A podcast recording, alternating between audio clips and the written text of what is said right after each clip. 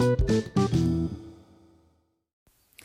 welcome to Multiply Your Money. This is Andrew Priestley, and this is a really short one because I've actually just jumped off the phone from someone who's been doing the podcasts, and um, they've been tackling it by working through one podcast a day. So, on the basis of that, there's about three months' worth of work for them there.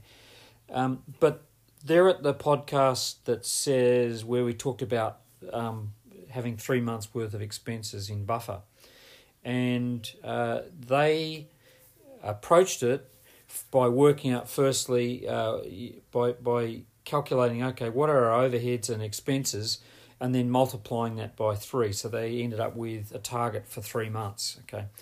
And anyway the message was that um, they really made that a focus and already they've got one month's worth of living expenses in buffer put aside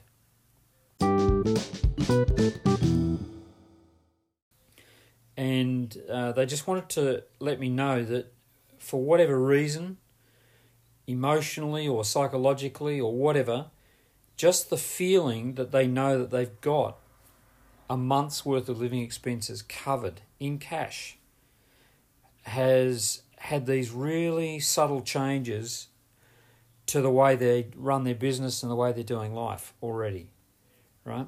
Um, just knowing that they've got that money behind them. Uh, I just wanted to share that with you. But that's an example of what I'm talking about. They heard the message, they decided to act on it, and they're getting the result. And you know, the comment that they said was, "I just can't believe how quickly the sense that I can manage my money is starting to develop." You know, they said we already sense we're starting to turn a corner with managing our money. Now, just so you know, these are very successful people. These are actually they're not idiots. These are these are quite savvy people. But the trap that they'd gotten into was spending right up to everything they earn. So while they're on a good income, they've got no cash reserves. But they were very clear and adamant now that it's getting a lot easier to think about what could we do to actually have three months worth of um, cash and cash reserves.